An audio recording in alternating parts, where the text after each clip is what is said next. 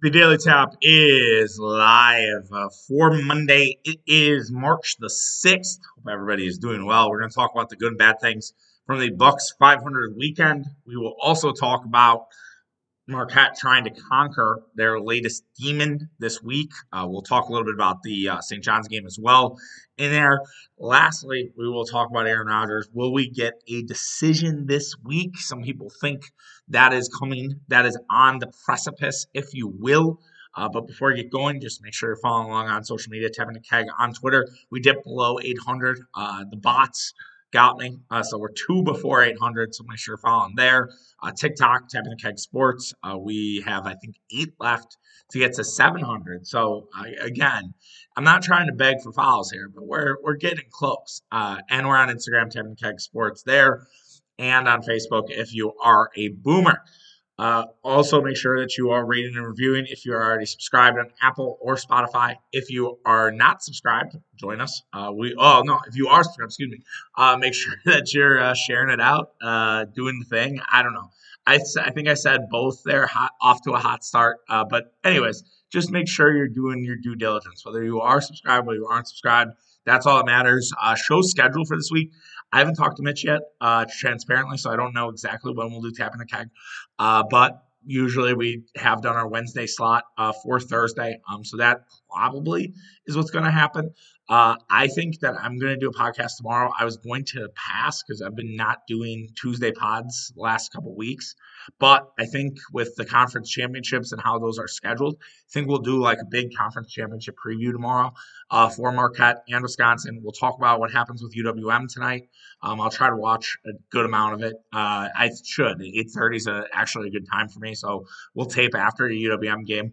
And we, if they're in the finals, they're great. If they're not, we can talk about if they have an opportunity to get to one of the, the smaller tournaments, whatever it may be. And then uh, we'll obviously do Mitch this week, and then with Marquette. So if Marquette goes, you know, past the quarterfinals, they beat Butler and St. John's, which hopefully they will. Uh, it, you know, as a one seed, you're always you have a target on your back, and we'll, we'll talk a lot about that here during this podcast. But if they get past them, they play, you know, UConn or Providence on Friday night. We will do a pod for Saturday. Uh, I will have a Saturday pod, hopefully. Uh, I do have something in the morning, so if I can, you know, make sure that I don't have too many, uh, too many beers on Saturday on Friday night, I can get on the pod and recap what happened. Um, probably only like 20 minutes, 30 minutes, nothing major. Just something that I want to do more often. That is the sort of I don't want to even call them instant reaction podcast because I feel like everybody calls them an instant reaction podcast, but it's just more of the in the moment stuff than waiting till Saturday. Because if Marquette were to beat Providence and then they were to advance to the final, who let's say they play Creighton in the final, like I just feel like there should be pods because by Sunday we're going to be talking about the bracket. We're going to be talking about what Marquette you know has from a bracket perspective, and we will have the bracket out soon. Um, if anyone is looking to partner, if you think of somebody who might want to get involved, might want to do like a second place or third place prize, even if there's something really great that could be a first place prize, great. Like my my first place prize is a hundred bucks, and we you know optional podcast appearance. Like if you want to come on the pod, talk about whatever whatever you know is on your mind um, that's kind of an option. But if you're just like, oh, I just want hundred bucks, great, like hundred bucks, take it. So uh, that's definitely on the table still. Uh, but we will uh, we'll get into all of that as we go on. I know this is a little longer of an intro uh, than we're than we usually do. So let's stop talking about this type of stuff and let's get to the Milwaukee Bucks. So Milwaukee Bucks had a up and down weekend, right? They beat Philadelphia, or beat Washington. I wish it beat Philadelphia. They lost Philadelphia.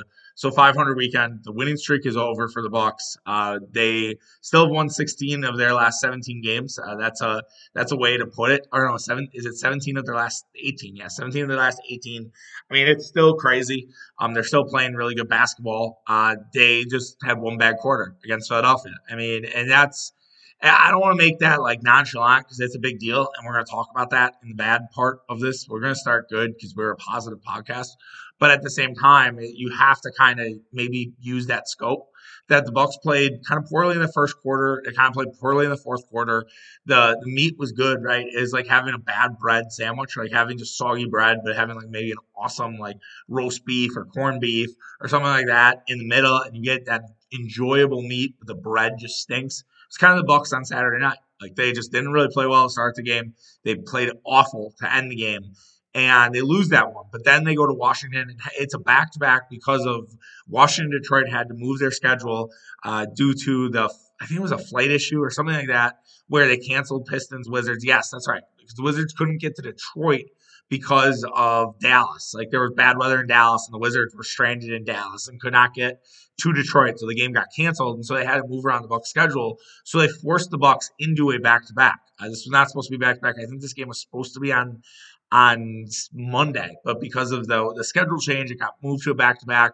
Obviously, a tough one. They didn't rest anybody besides Khris Middleton, and they win the game. And they they were in control. Um, the Wizards kept trying to kind of get back in. They actually led, I think, at one point in this third quarter, but the Bucks found enough gas in the tank to win this game, and that's, that's just a big win. Um, and especially with Boston losing, uh, that is a huge win for the Bucks. So all in all, I think I feel better about this weekend than I do like I feel worse.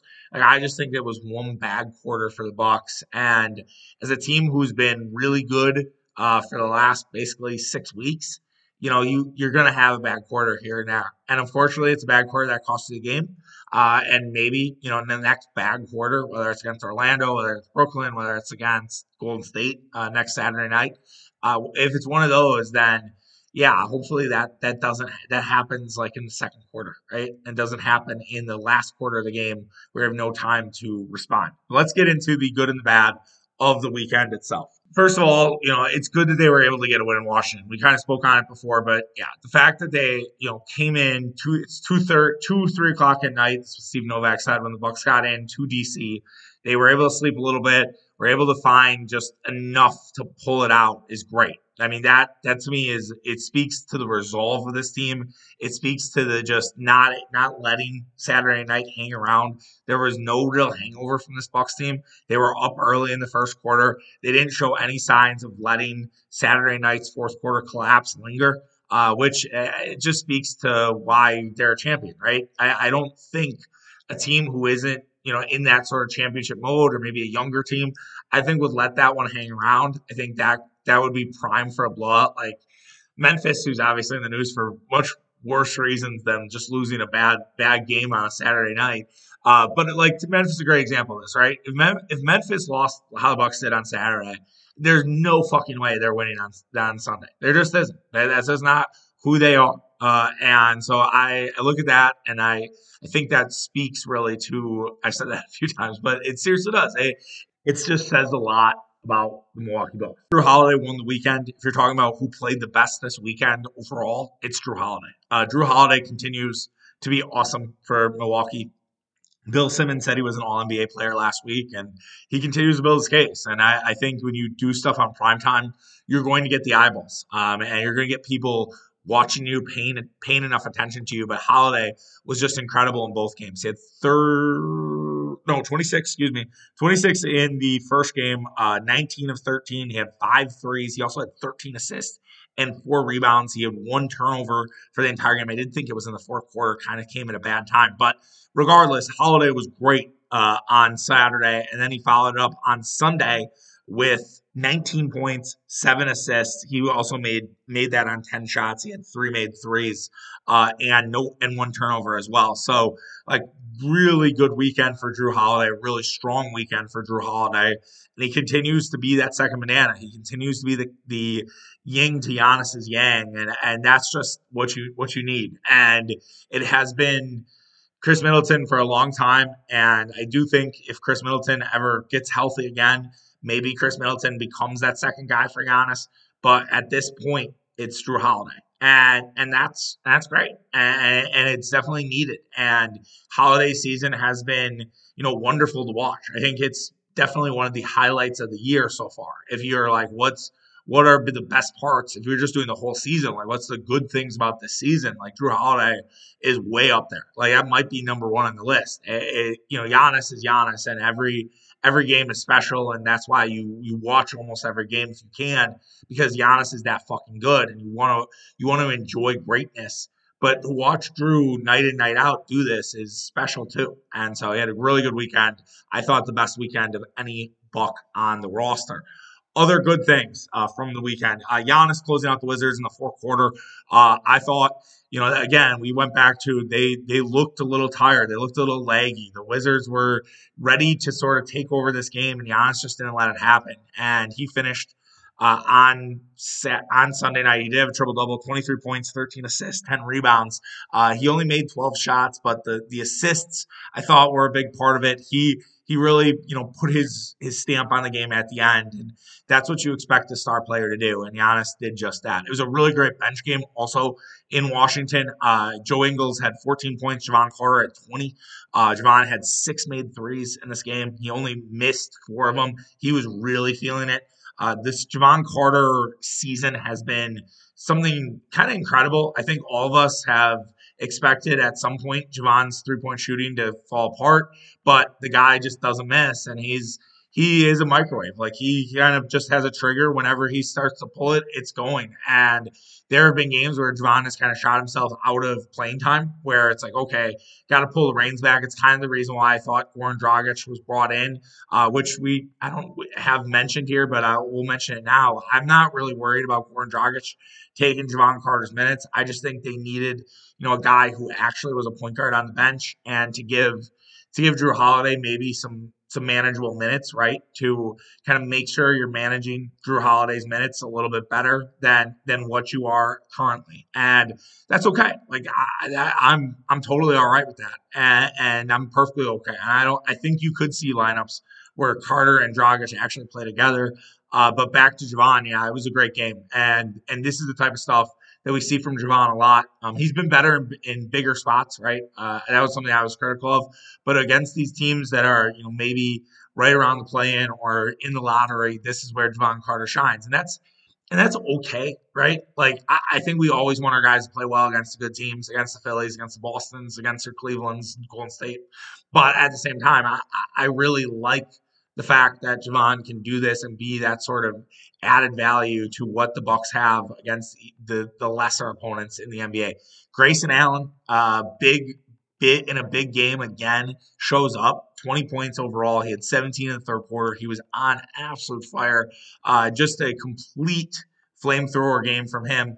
Uh, and if that Grayson can continue to show up in these moments, that's a really good sign for the Bucks. And that's something that I think we really have to consider, you know, that maybe there's a little more for Grayson and it's not going to be, you know, what we saw last season against Boston. And I felt like the Boston game last time around he was much better. Like that Grayson, if he showed up last year, the Bucks would have won that series. And I'm not saying, and there weren't any guys playing, right? So we're gonna have to see when Tatum and, and Brown are out there. Hopefully, you know, in a couple weeks when the Bucks and Celtics get together again. But yeah, Grayson was great. I mean, yeah, 20 points on 10 shots, uh, six made threes on Saturday.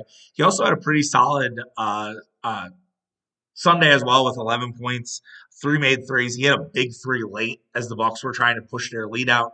Uh, so yeah, if Grayson Allen doing that stuff, man, that that's good stuff. That's that's what you want. I think he's had now 22 straight games with a made three pointer. So you have to at least acknowledge that Grayson's playing a little bit better, even if he was the ire of many Bucks fans at, at certain points this season. Uh, Bucks were speaking of threes, like Bucks were killers from that. They were 17 to 34 on Saturday night, and then they were 22 of 49 on Sunday. So they basically shot about 50, 47% from three over the weekend. The Bucks themselves had 39 made threes over the weekend. Uh, that's great. Like that's what you want. Uh, and the Bucks, you know, earlier this year really struggled from distance. They're starting to figure it out, you know, from the three point land, and that's and that's encouraging stuff. That's really that's really good to see. Uh, that that is what you want, and hopefully, you know that pays off to more wins. That's I think that's a part of the reason why Milwaukee has been so good the last six weeks is their three point game has really got going. You kind of saw it right before everybody got healthy that they were starting to really hit their shots, and they've sort of found their stride from deep, and so that's a huge, huge like thumbs up uh, going forward for this Bucks team. The last thing in the good before we head to negative town, the Bucks are now one and a half games up on the Boston Celtics. The Boston Celtics lose again to the New York Knicks on Saturday night in a double overtime game.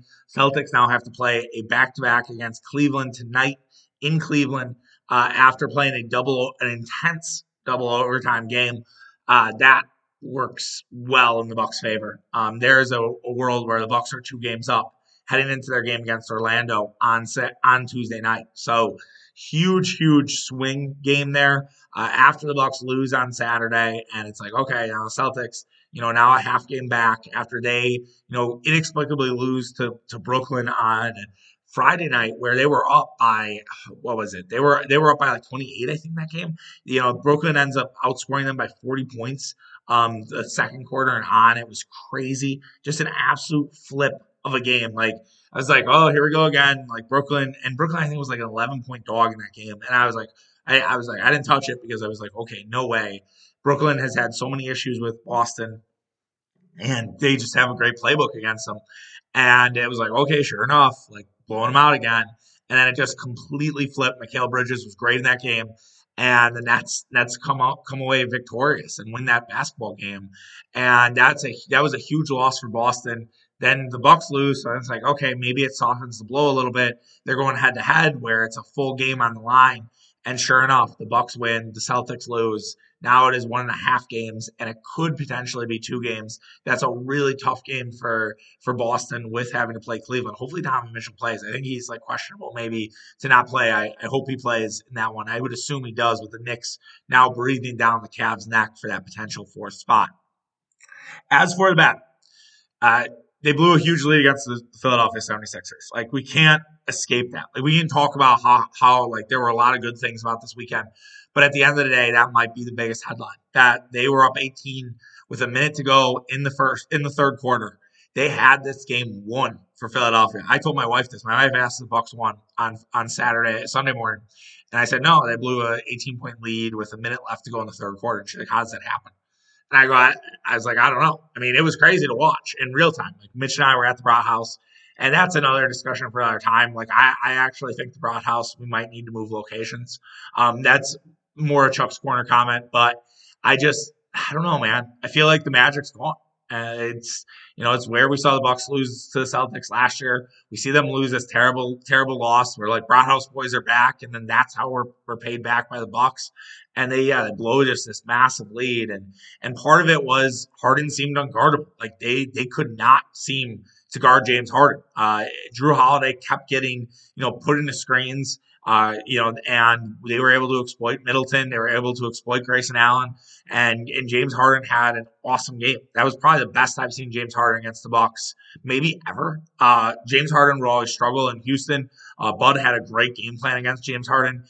For whatever reason, uh, Philly sort of figured out how to unlock Harden in that fourth quarter. Uh, and credit to Doc Rivers and credit to the Philadelphia coaching staff. The Bucks have some work to do, and I would really study a lot of what Boston does against Harden and Embiid and see what they can do because Philly can't seem to beat Boston. Uh, but they've now beat Milwaukee twice, and that's two straight wins for the, the Sixers against against the Bucks. And you know the, the lead the lead is the frustrating part, right? I, I almost if Philly kicked our ass on Saturday night, it would have been frustrating. It would have been a headline. But I, I, or if it was like a close game back and forth, right, all the way through, and I think we would be okay with it. I, I think if we got our ass kicked, I think it would have been extra annoying. There'd be a little worry, like, can we not beat Philly? Is Philly a bad matchup for the Bucks suddenly? Uh, but yeah, it was it was really odd to see James Harden be the one that sort of made this shit happen and that he nearly had a triple double. He had 38 points. Like he just he was so he was so on fire and and that you don't usually see that. I mean, you did see that a little bit with Tatum last year in the playoffs, and Harden, you know, having that moment. It's it's interesting, and maybe it's just one game, and we haven't seen it in the playoffs with him. We haven't seen it, you know, uh, in a lot of Bucks games, so it's possible that this is just an outlier. This is just James Harden having, you know, the game of his life against the Bucks. Maybe not the game of his life. I mean, James Harden's had better games, but you get my point, right? Like maybe this is just one moment for James Hart, James Harden. Moving on to other things on the bad, Jae Crowder's minutes were a mystery this weekend. Uh, I didn't look if Eric Nehm asked Bud about this on on Sunday, but Jae Crowder played a grand total of 27 minutes. Uh, he played 13 minutes on Saturday. He played 14 minutes on Sunday. Uh, it, it's starting. It's a little concerning, right? Uh, if we did golden kegs, which I'm not doing today, uh, but if we were to do golden kegs, I think that would be my one keg. Is okay. What's up here now? Why did Jae Crowder get the reduction of minutes all of a sudden? Like, is Mike Budenholzer already like, all right, I'm done. I'm done with Jae Crowder. I, I don't. I don't really want. I don't really want Jae Crowder. Like, think about this. On against Phoenix, I'm granted Giannis wasn't playing. Jae Crowder, uh, 25 minutes. Then against Brooklyn, 26 minutes or 16 minutes. 20 minutes against Orlando, and then now 13 and 14. That that seems that seems a little off. That that, that doesn't really correlate into why Jae Crowder what, what happened here. Like, is this just maybe Jae Crowder needs a little more time? That he, his conditioning isn't where maybe the coach and the team want him to be. But like, it, it's just odd. It's odd to me that Jae Crowder's minutes suddenly disappeared. Definitely something to keep an eye on this coming weekend and week when the Bucks play three playoff teams in Golden State, uh, Sacramento, and Phoenix. So that's a very tough three-game trip. That's three games in four nights against three really good teams. Uh, Golden State at home is a good team. Golden State on the road, awful. they just not good. But Golden State at home is a good team. So those are three games to really monitor the Jae Crowder minutes. I, am not going to get worked up if Jae Crowder doesn't play much against Orlando and Brooklyn, who they just played. You know, I want to see it against the teams out west um, the following weekend. You know, what does that look like? Um, and does Jae Crowder suddenly get minutes again? Um, because yeah, that seems a little off to me. I get, I guess I could get the Washington minutes as he's just kind of ramping himself up. He's only played six games all season. You know, I could see that. You know, a little load management here and there, but who knows, man? It's it, it is it is odd uh, for me and a lot of other Bucks fans. Uh, you know, the Island Giannis reappearing in the fourth quarter that Philly game, and what I mean by that is it felt like it was just it was hey Giannis do something save us and we saw that a lot in that Boston series. We've seen that a lot in different different areas when the Bucks have lost, right, uh, through the last few years, and there needed to be more of the other guys chipping in. Um, we it didn't need to just be Giannis, and I think sometimes Giannis feels like he has to be the one to do it. And he had, he had seven turnovers in that game. He had 34 points, but a lot of it was from the free throw line. He was nine of 21 from the field. Uh, I think he made what like 16 free throws, something like that. And so I, I look at it and I, I, don't think that was the best Giannis game. And there were some people who were like, "Well, you shouldn't criticize Giannis." It's kind of like the old Rodgers stuff, where for a while uh, people probably might not remember this, given that everyone was critical of Aaron Rodgers last year. Uh, but there was a time where you couldn't basically be critical of Aaron Rodgers. You'd be like, "You're lucky you have Aaron Rodgers." And it's like it's not that we you can be critical of Giannis. Like that was a bad Giannis fourth quarter, right? And it might have been an overall bad Giannis game. And that those are gonna happen, right? Like Giannis's bad games are still going to look like good games for everybody else. He's the best player in the world. So he struggled a little bit in the fourth quarter. That's okay. Figure out how to how to be different. He was a way more of a facilitator on Sunday night, and I think that really helped. And I think if Giannis sees that knows that that can that can create winning basketball, it's awesome. But when guys aren't hitting shots and he's like, I'm trying to be a facilitator, but no one's hitting a fucking shot and I have to kind of do it myself, then that's what that's what happens. But yeah, I think at one point Giannis had made nine or eleven of the Bucks straight baskets. And so no one else was contributing as Philly's starting to come back. They needed somebody else to pick up the slack, and there was nobody there. And that that gets a little concerning when you get into nut crunching time, you get into the playoffs letting the Wizards continue to hang around, I thought was annoying. Uh, it's fine, right? At the end of the day, but Bucks really never had that knockout punch uh, for for Washington. That could be a little case of the back to back. But yeah, annoying there. No mids on back to back. I mean, that's that still is a, a thing, right? And then mids fourth quarter defense was awful. Like there's no reason Khris Middleton should have been out there. Should have been Jae Crowder, and and that was uh, concerning in its own right. But again, that might be that might be a Bud thing where Bud's like, I need to see Khris Middleton out here in the crunch time, and I need Khris Middleton's offense. And Khris was just a zero on Saturday overall. He just had a bad game, and he just the, the defense was was awful. Uh, he got moved into switches with Harden, part of the reason I think why Harden was unguardable was Khris Middleton's defense, which he's usually a pretty good defender. So I'm not gonna I'm not gonna worry too much about the defense. I'm hoping that it gets better as he continues to get into shape. But I think this is some of the fears that people have with Middleton right now is that it doesn't seem like he's turning the corner on some points. Like he's not in the starting rotation. He's still only playing about 25 minutes a game.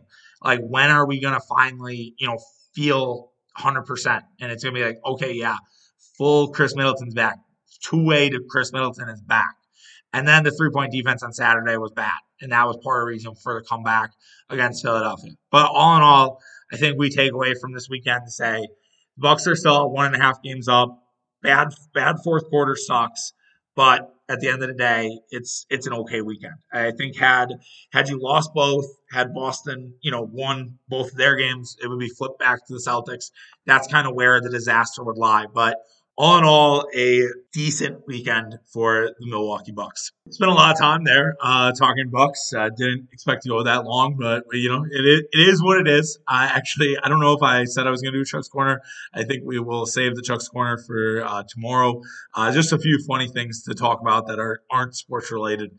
Uh, still Marquette. Moving on to them, they got it done against St. John's. I told you guys on I think it was Friday that I was a little nervous about that game because Marquette and St. John's both had nothing to play for. And it honestly felt like Marquette was going to blow them out. Uh, they were up early in the first 10 minutes. It was 30 to 14 at, at the 10 minute mark. And then St. John's would come back and they made it close. I think they were down seven, six at, at the break. And it was basically down to the wire. And then Marquette was up 10 with 30 minutes, 30 seconds to go. And somehow, some way, St. John's found themselves back into this basketball game. I will say that the refs made themselves very much known. Uh, it was a poorly officiated basketball game. Uh, they they just really were not, you know, had any sort of consistency to their calls. I felt like in the first quarter, they or first half, excuse me, they tried to keep St. John's in the basketball game, and they didn't just let Marquette play this out. And that was that was really frustrating to to say the least. I, I felt like felt like that should have it should have really been you know a blowout for Marquette, and the refs sort of pulled it back in and gave you know St. John's that opportunity. The free throw discrepancy doesn't show it. Uh, Marquette actually shot uh, six more free or eight, ten more free throws than St. John's, but it, it definitely felt the path. Marquette didn't really have an answer for Dylan Addae-Wusu. Uh, he was really good in this game. Uh, and I, I, think you would say that you don't necessarily want to see St. John's in that quarterfinal round. You'd probably rather play Butler. I think St. John's would give Marquette a game again. Uh, they they've played Marquette now tough. I think three out of the four halves they've played this year. Marquette buried them in the second half in St. John's, where they did basically flip the game. St. John's was I think leading by a decent margin heading into that break, and then Marquette you know comes through and beats them pretty handily. Yeah. St. John's had a 48 to 39 lead in the first half in that game uh, back in like January. But now Marquette moves on to Madison Square Garden and they try to conquer a demon. Marquette has never made a Big East final. They have never won a Big East tournament title. Now, granted, Marquette has only been in the Big East for little over 15 years. I think it might be heading into 20 years. No, no, no, not 20 years, but, but like 15, 15 or 16 years now for the Marquette Golden Eagles. So they haven't been there as long as, you know, some of the chartered members, your UConns who came back, Seton Hall, Georgetown, St. John's, Villanova, right? Those teams are have been there for a long time. And Marquette so has this opportunity now to sort of conquer this last demon and win the Big East title. Now, some people could say, well, you don't want to win your conference tournament because it can wear you down. It's added games. Uh, there is a case to be made that maybe it's a good thing to not win the tournament. I think I haven't really looked at the stats. I'm sure there are stats out there of how successful teams are who win their conference tournament versus teams who lose lose early and then get that time off. Marquette gets a you know, a few days off. They had, I think, five total days off before, you know, their first game on Thursday. It is an early, early start. It's, you know, I, but I, I don't know if that should affect your body clock that much. They've beat St. John's. They beat Butler. I Butler would be the ideal matchup for Marquette, but it kind of seems like Butler just wants to go home, right?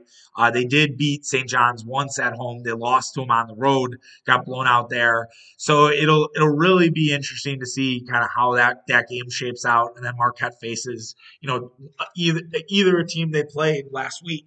So it'll be fresh in every team's head.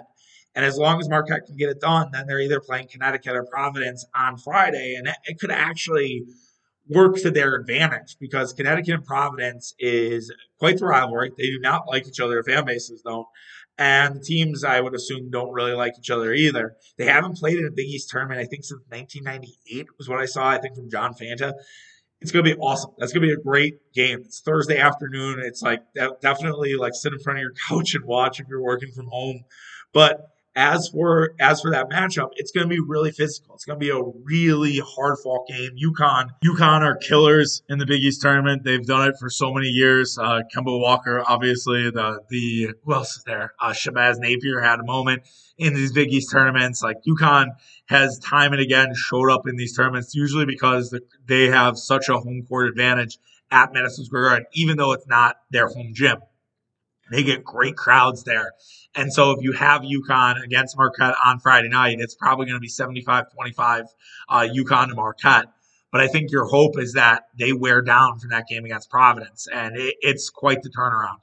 Uh, Marquette will get a little more time to recuperate about a day and a half. UConn won't have that same luxury. So you just hope for an absolute backyard brawl. Like you hope for the Dudley boys versus the Hardy boys in a TLC match type of vibe to UConn and Providence. Like that's that's the best case scenario.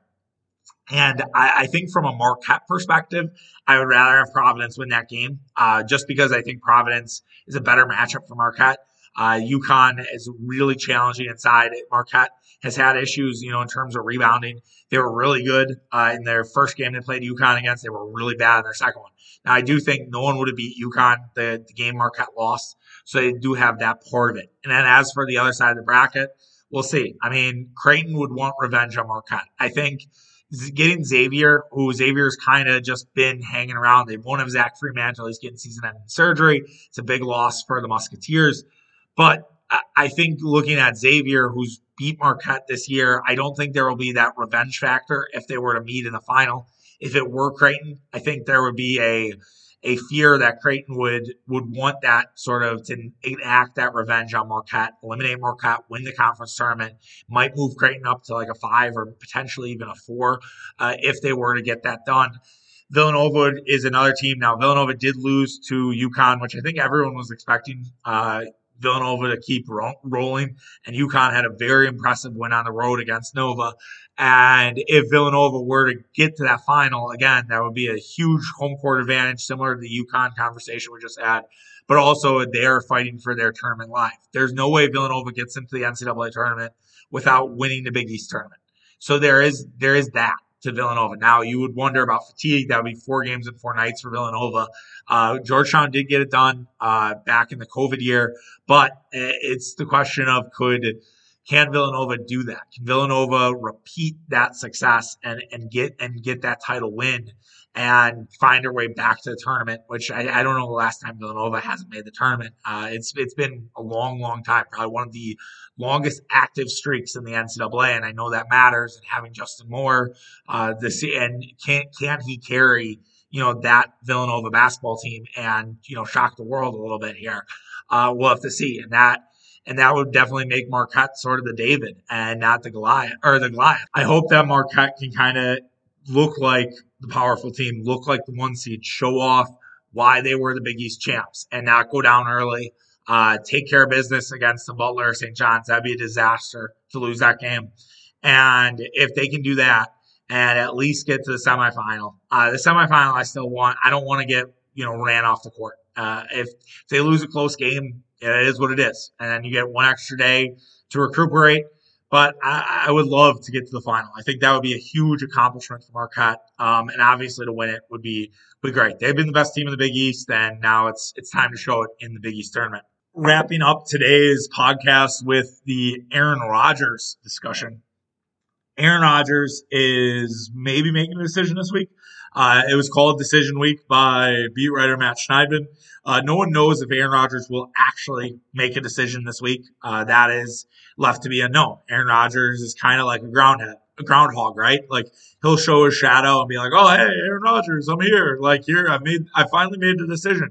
There hasn't really been a lot of conversation.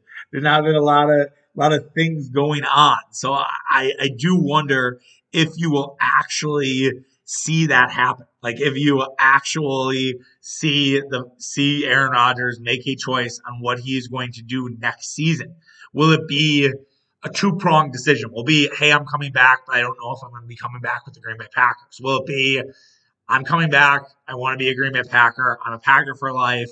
We are riding this out. I, I do not know if this will be my last year. Um, I will decide that again next year. So there you go. Yeah, I, I'm very curious to see how this all goes. Or will you request a trade? Will there be an Adam Schefter tweet Wednesday morning that causes me to do a podcast and Aaron Rodgers has requested a trade from the Green Bay Packers. And then here we go. And there was a lot of noise, it felt like this weekend uh, in the combine broadcast that Aaron Rodgers was going to be a member of the New York Jets. It seemed like Daniel Jeremiah felt like the, the Jets wouldn't even need a first round pick. And if that were the case, Brian Gutekunst should be fired. Like, not not lying to you. If the Packers don't get a first round pick or a conditional first for Aaron Rodgers, people's jobs need to be on the line. Maybe not fired right away, but that's an immediate hot seat. Like that's is like no turn, no stop on go. Like you are immediately on the hot seat because that to me is inexcusable. I, Aaron Rodgers is yes an old quarterback, but Matt Stafford got a lot of picks for being Matt Stafford, and Matt Stafford is just a little younger than Aaron Rodgers. Aaron Rodgers would be trying to deliver a championship for another team. If you don't at least get a first round pick for the future of Green Bay. That's ridiculous to me. If you get a conditional first, uh, where it's like, okay, if Rodgers plays 12 games or he plays all 16 or something like that, like he doesn't break his collarbone again or have a concussion again, then we get your first round pick for next year. Would suck, you know, with the Jets if they were good, and then that, but that's only a you know 20th pick over 20, 25 pick overall still still a good first round pick. Like you would still get great players that that late, right? You got Kenny Clark that late years ago. Uh, you you've had some Clay Matthews, another good example when the Packers you know had a late round pick.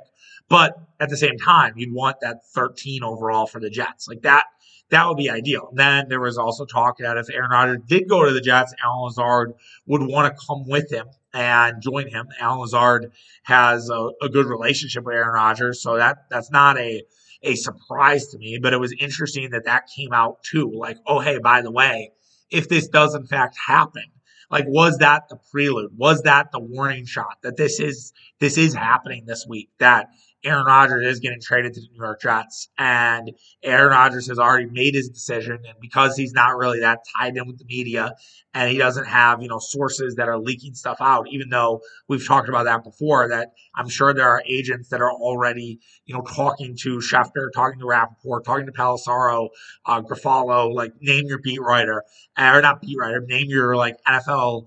Uh, analyst, uh, breaking, I don't know, insider. That's the word I was looking for. I was like, what, what word am I looking for? I was looking for insider. Like, I'm sure someone is having a conversation about what Aaron Rodgers is planning to do. And yeah, maybe it's Jets. Maybe that's going to kick off the NFL new year is that at the, you know, March 3rd, 15th, Aaron Rodgers will be traded to the New York Jets and for, you know, a first and a second or whatever it may be. Um, and maybe that's, you know, the news that will come out this week. Um, or maybe it is Aaron Rodgers back. And then there's the Adam Schefter tweet that Jordan Love's requested a trade. And Jordan Love would like to be traded from the Green Bay Packers because he does believe he's a starter in this NFL. Now, all of this would mean interesting conversation for the rest of the offseason, for up until the draft. It, it's it's going to be really, really interesting to watch how this all this all transpires because I don't know where it's going to go. I, I feel like last week I was a little more on the side of, all right, I, I could see Aaron Rodgers back in, in a Packer uniform. Now, with sort of this jet smoke that happened this weekend, now I'm more leaning towards he's going to get traded to New York. He doesn't care about, you know, the Favre part aspect of this. And, and it's it's going to all just be, you know, Aaron Rod- Aaron Rodgers' decision. He's going to go the Brady Manning route. I, I think you could flip a coin, even though you really need a three sided coin, but you could flip a coin and it could happen either way. But maybe that third side, which is retirement, is not on the table. I don't think that's happening. Just given some of his comments he was making to Aubrey Marcus about, you know, still having that chip on his shoulder, still having that fire, wanting to prove people wrong from last season. I, I doubt Aaron Rodgers retiring. I, that one, that I think would be the one that would surprise me the most. Out of the three choices, if you were to give me coming back to the Packers, Jets, or uh, retirement, I think retirement would floor me, and I'd be like, I can't believe he actually retired. Uh, and if he got traded the Jets, I'd be like, yeah, I can see it. You know, everyone kind of talking about it last weekend after the combine, sure enough. And then if he's like, oh, I'm coming back, and they're actually going to trade Jordan Love, I'd be like, oh, yeah, I can see that too. And with the 2024 draft being very quarterback heavy, uh, could definitely see, you know, that possibility as well. So I, I look at it all to say, I, just want it to be over. I, I think I speak for everybody. Uh, I know Stephen A. has has basically put a boycott on talking about Aaron Rodgers during first take. Uh, he was like pretending to be asleep. I think late last week they just didn't want to talk about it anymore, which I get. Uh, it's kind of it's the same conversation. You know, Mitch and I had one last week, and I, it's it's the same sort of things you you talk about, but you have to because it's it basically changes the entire offseason. You know, Shannon and I talked about that two weeks ago, where it's like once we know the Rodgers thing, then we can start talking really in depthly about what the Packers might do from a team perspective. Can they still be a Super Bowl contender even without Aaron Rodgers? Right? I think that's a that's a conversation to be had. Uh, or you know, how how do you approach this Jordan Love season? Do you have to say, all right, yeah, we'll give him the benefit of the doubt because he's a young quarterback and this is his first time, but is the time already running out on Jordan Love? You know, it's is it you know it's is it still win now? You know, what does that do from a Brian Gutekunst and a Matt LaFleur perspective when it comes to their coaching? You know, I, I think there are so many questions that are still unanswered, and so that's why we have to keep talking about this because it really just takes the season in, in a few different directions, right? So we'll just have to see. We'll see if we get a decision this week knowing how it works. It will be it will come at the most inconvenient time for all of us, but we will make sure to have you know coverage on it whenever Aaron Rodgers does decide if he does decide this week. All right, that does it for today's show. Uh, like I said, we'll be back tomorrow. Uh, we'll do we'll preview the conference tournaments. Uh, we'll talk about Marquette. We'll talk about Wisconsin. Uh, we'll also talk a little bit about UWM uh, if they were able to beat Cleveland State or not. I know I did talk a little bit more about Marquette than maybe I, I wanted. So we'll think about some sort of unique unique topic um, on that and figure out how how to uh, how to do that. So all right, take care of yourself. Have a great week. Uh, we will talk tomorrow and uh, see you guys all this week talking Marquette, Bucks, and Packers, and maybe an Aaron Rodgers decision. All right, see you guys. Have a good one. Bye.